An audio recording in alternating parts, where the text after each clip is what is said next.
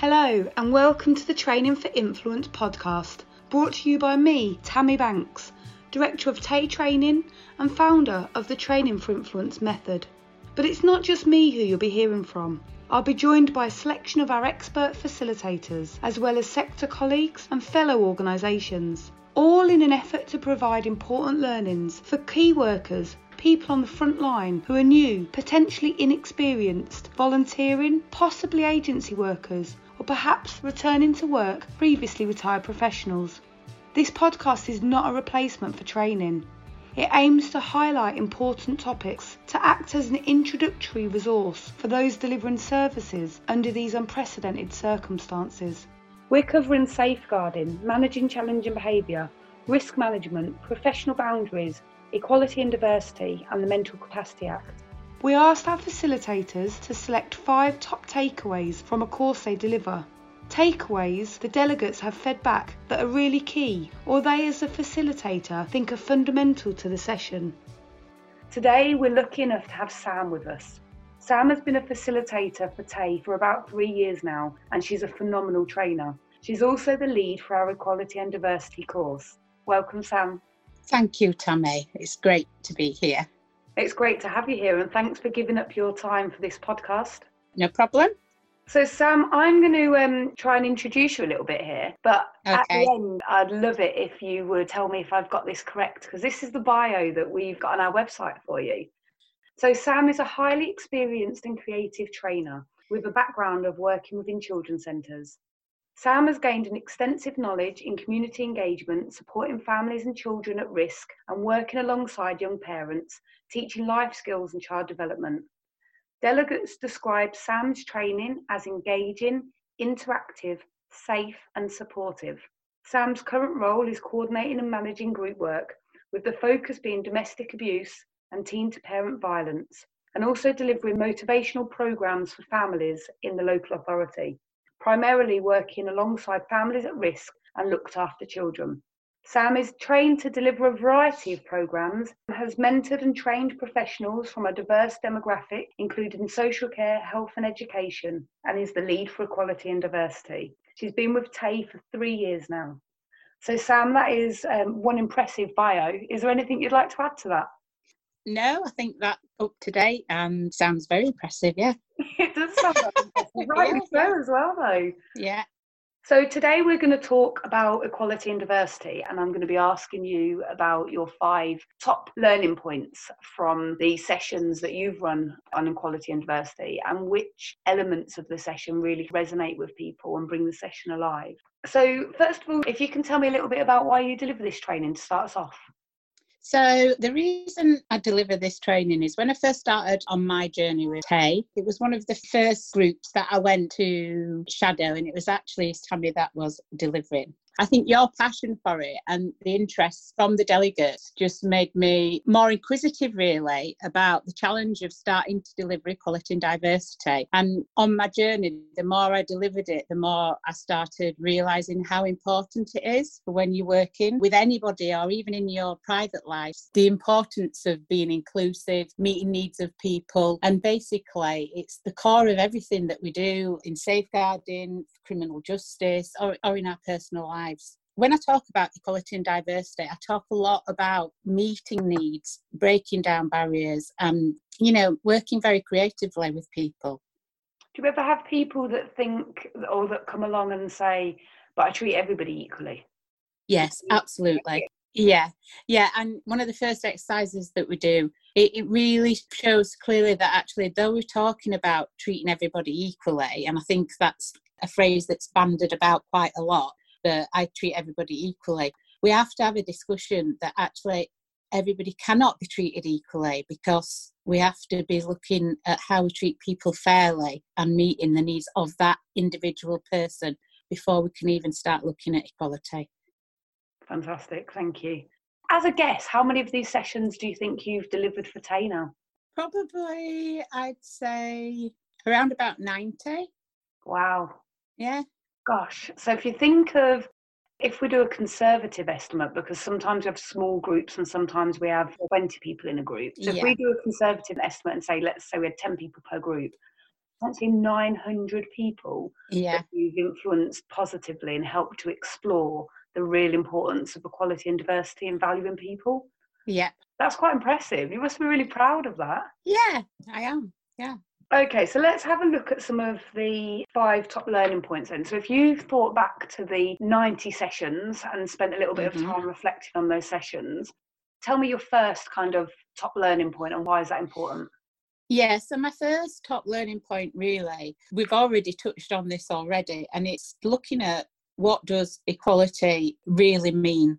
And like we said before, some people will say, oh yeah, I treat everybody equal. But I think it's really important that the delegates really explore the meaning of equality. For me, it is quite simply explained. What we have to do is look for equity first. Equity means fairness. So if we're looking at fairness and meeting the needs of people, then we can start looking at equality, and we can't meet equality without that fairness first. I tried to make it really simple for people, just to say that if we think about meeting a need, then more often than not we will be meeting fairness, and then that will lead on to us looking at equality. Sometimes it's impossible, sometimes you can't meet needs for everyone, but more often than not there will be something that you could do to actually meet the needs of those people and look at that fairness that would then lead to that equality. Fantastic, thank you. And how do you get people to realise the importance of an equitable approach and fairness? The way that I do that is alongside the training that I deliver, we have a PowerPoint presentation and we use images on that, so they're quite simple images. But also, with nearly every single exercise or discussion we have, personal experiences work really, really well. When people start thinking about real life situations, real life challenges that they've had, then they can start to begin to see the importance of equality and the importance of fairness, really, and that you can't do that until you've met equity. There's a couple of things that you're reminding me of there, Sam, because actually the Equality and Diversity course, as you said, I was lead trainer for that many moons ago, it feels like now. And actually I remember introducing you to the course and you coming along and having all of your experience on the front line and being so passionate about people absolutely getting their needs met and being able to have the best opportunity to live their best life. Yeah. And I remember kind of reflecting back on it, how you sat there kind of nodding and smiling along as I was going through the course. Now, the course has changed quite significantly over the period of time because obviously there's been some changes and best practice and things like that. And so it's great that those changes have happened. But there's a couple of things I was just thinking about then, that you'd said you have a PowerPoint presentation and there's some pictures. Yeah. And the pictures are still the same pictures, aren't they? Absolutely, yes. Yeah, because they're so simple and so powerful. And actually, they need no words. And obviously, we're doing a podcast, so I'm going to give them some words. But quite a lot of people will probably have seen the pictures on their social media. And they are pictures of some children trying to watch a sports match. Yes. And the children are trying to look through the fence. And there's difference in size of the children, isn't there? And the first picture is them all standing next to each other, being treated equally, and the fence is too big. And so the short and the middle child can't see over the fence, can they? Well, the shortest boy can't. So they all have the same size box each, and still the smallest boy can't see. Ah, yes, that's it. They're treated equally by being given the same size box, and the little child can't see. That's right. But then it goes one step further, doesn't it? Absolutely, yeah. So then on the next slide, the little boy is given 2 boxes and the tallest boy has no box. So you've met the needs of the small boy then with him having 2 boxes. So what you've met there is fairness. So he can see, so now they can all see. The middle boy has 1 box, smallest boy has 2 boxes, and the tallest boy has no boxes to stand on, so they all can see, which is really, really fantastic. And great, these personal adaptations have been made. But actually what I really like is about 2 years after I first started delivering the equality and diversity course, another picture then came out, didn't it? And now there's a third picture where none of the boys are standing on boxes and actually they've got a wire fence in front of them. Absolutely. So no adjustments need to be made and nobody feels as if adjustments are being made specifically for them. So that's about removing barriers as well, isn't it? Yeah. And so what about your second top takeaway then? So the first one has been actually really having a true understanding of what equality means to you. Yeah. What's your second top takeaway? So my second top takeaway is all around diversity, really. It's about recognising, valuing and taking account people's different backgrounds, all their knowledge, all their skills and all their experiences. Those make us up as different people. And again, on our PowerPoint, when we start talking about diversity, it's displayed as a jigsaw. And I think this is really, really brilliant. How I explain it to delegates is if we imagined ourselves as jigsaws, our bodies would all be made up of different jigsaw pieces and each one would have something on it that would make us all diverse, whether that's brown hair, blue eyes, our face shape. Just start with our heads and then inside you go into, like I said, your experiences, your skills, your background, your work experiences, personal experiences that make us all so diverse from each other. And I think it's so important that we understand and we take on board how different we are, but how equally valuable we are as individuals, whether that's who we work alongside as colleagues, whether it's who we work alongside as service users, and it's who we live alongside in our personal lives. Sometimes this can be quite tricky because we do an exercise around sharing examples within the training. So some of the things on these jigsaw pieces will be culture, skills, language. So what I ask them to do is think about personal examples where they've met a need for somebody. I always use language like that in our training and ask them in pairs just to share examples, and then we share it within the group. So if I shared one of my examples when I was a family support worker, I used to have to use translators quite a lot of the time when I worked alongside families that English wasn't their first speaking language. Things such as when I run groups, I always have to think about maybe having things printed differently, or does it need to be more pictorial? I use music a lot in my groups because I think some people learn more that way. So even that is in like thinking styles. So once you start giving those kind of examples, I think delegates can then start to really share and think about their practice. Great. So you've explained that the beginning part of the session is ensuring that delegates really have a true understanding of equality and diversity and what it really means to them, and actually that they're connected to the topic as well. Yes. And the relevance. And then you move on to the legislation. So can you tell our listeners a little bit about the Equality Act? So the purpose of the Equality Act 2010 is to address unfair treatment and help ensure equal opportunities in the workplace and the wider society are addressed and followed. Oh, great. And it replaced a lot of previous legislation, didn't it? That's right, yeah. It replaced a lot of the previous anti-discrimination laws with one single act. This happened to make things simpler, to make things easier to understand, and to remove any indiscrepancies that might have been there and any inconsistencies. It also began to strengthen protection for some groups that there were no laws there for before. Yeah. So your third key learning point, Sam, is protected characteristics linked directly to the legislation that you've just talked about. Can you remind us what those characteristics are? Yeah, so there are 9 of them, and these are age, disability, gender reassignment, marriage and civil partnership, pregnancy and maternity, race, religion or belief, sex and sexual orientation. And it is important to look through these and share examples related to the delegates, so they get a clear understanding about them, so that if ever they felt they were being discriminated against, they could identify under which protected characteristic. And I think it's also important that they understand that everybody has protected characteristics. So we all have a protected characteristic. No matter who we are, we all have one. Absolutely. And I think with equality and diversity, that's quite a key learning point in itself for that to recognise that actually we're all in this together.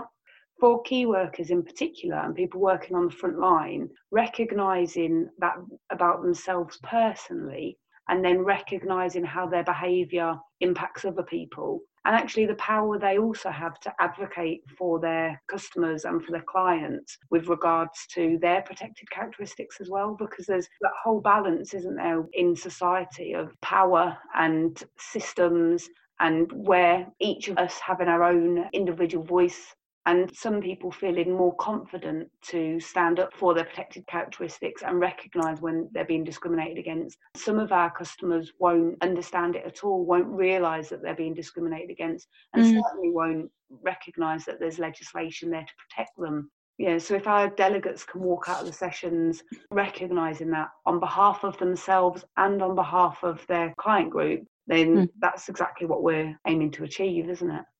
Yeah. Yeah, so it is an important part of the training that we look at those protected characteristics. Fantastic. And the fourth key learning point that you picked out for today? Yeah, so as we've just been looking at protected characteristics and we mentioned discrimination, it's a really important part of the training that we look at the definitions of discrimination that we've pulled out of the Equality Act 2010. And we do this by doing an activity where we use the definition straight from the Equality Act and we ask delegates to match the term to the definition. The terms that we're talking about in discrimination are direct, indirect, direct by perception and direct by association, victimisation, reasonable adjustments and harassment. And how many people, out of your 90 sessions, take a guess for me, a guesstimate, how many people have matched all of them right? Or how many groups? Because you do it in groups of you do it in groups of 3 and 4. So I'd say probably, if we look at percentage, I'd probably say it's about 45% that get it right. That get all of them right? That get all of them right. Because there are two... Yeah, there is two that they get mixed up every time. So that's the direct discrimination and indirect discrimination. So when we talk about direct discrimination, the definition would be it occurs when one individual is compared less favourably than another individual. Quite simple. Where indirect, it occurs when a condition, rule, policy or practice applies to everybody, but in particular, disadvantages someone with a protected characteristic. With the direct, it occurs where one individual is compared less favourably than another individual. So what we're talking about there is very simple. So an example I could give there would be somebody coming to my house and trying to get down my path who's disabled. They wouldn't be able to do it because I'd got steps. That would be direct discrimination. If I'd said to them, oh yeah, you come to my house, you can get in easily, it's no problem. Yeah. It is a problem. I can't meet their needs, but I'm telling them it's okay. So I'd be discriminating against them directly. Okay. Yeah, so indirect. So when we're talking about it occurs when a condition, rule, policy or practice applies to everyone, but particularly. So my favourite simple example for indirect discrimination. Yeah. Is when it is an organisational policy or process. In fact, I had one where I was having a conversation with somebody where all of their induction training all happened at head office and there was no consideration. It was a case that the training department had just made a decision that it'd be easier for it all to happen at head office. That was passed and that was something that was agreed, and actually that made significant difference to this individual's life because she worked quite far away from the office and she also suffered with chronic fatigue syndrome, and it lengthened by about 4.5 hours the round trip travelling, and she just couldn't physically do that and then take in the information as well. Now purposely discriminate against her as an individual, but the process that they'd put into place absolutely discriminated against her. Yeah. And all of the definitions for the discrimination will be in the podcast show notes. So if anybody does want to read up on the definitions for all of the different types of discrimination, please do look at the show notes. So Samuel, fifth and final point then, this is one of my favourites. I love watching delegates when this happens. So your fifth and final point you picked out was unconscious bias. So thinking back to when I used to deliver this course, there were a lot of people who hadn't even heard the term unconscious bias. Yeah. But times are changing, and actually the term's a little more fashionable and a little bit more understood now. Absolutely.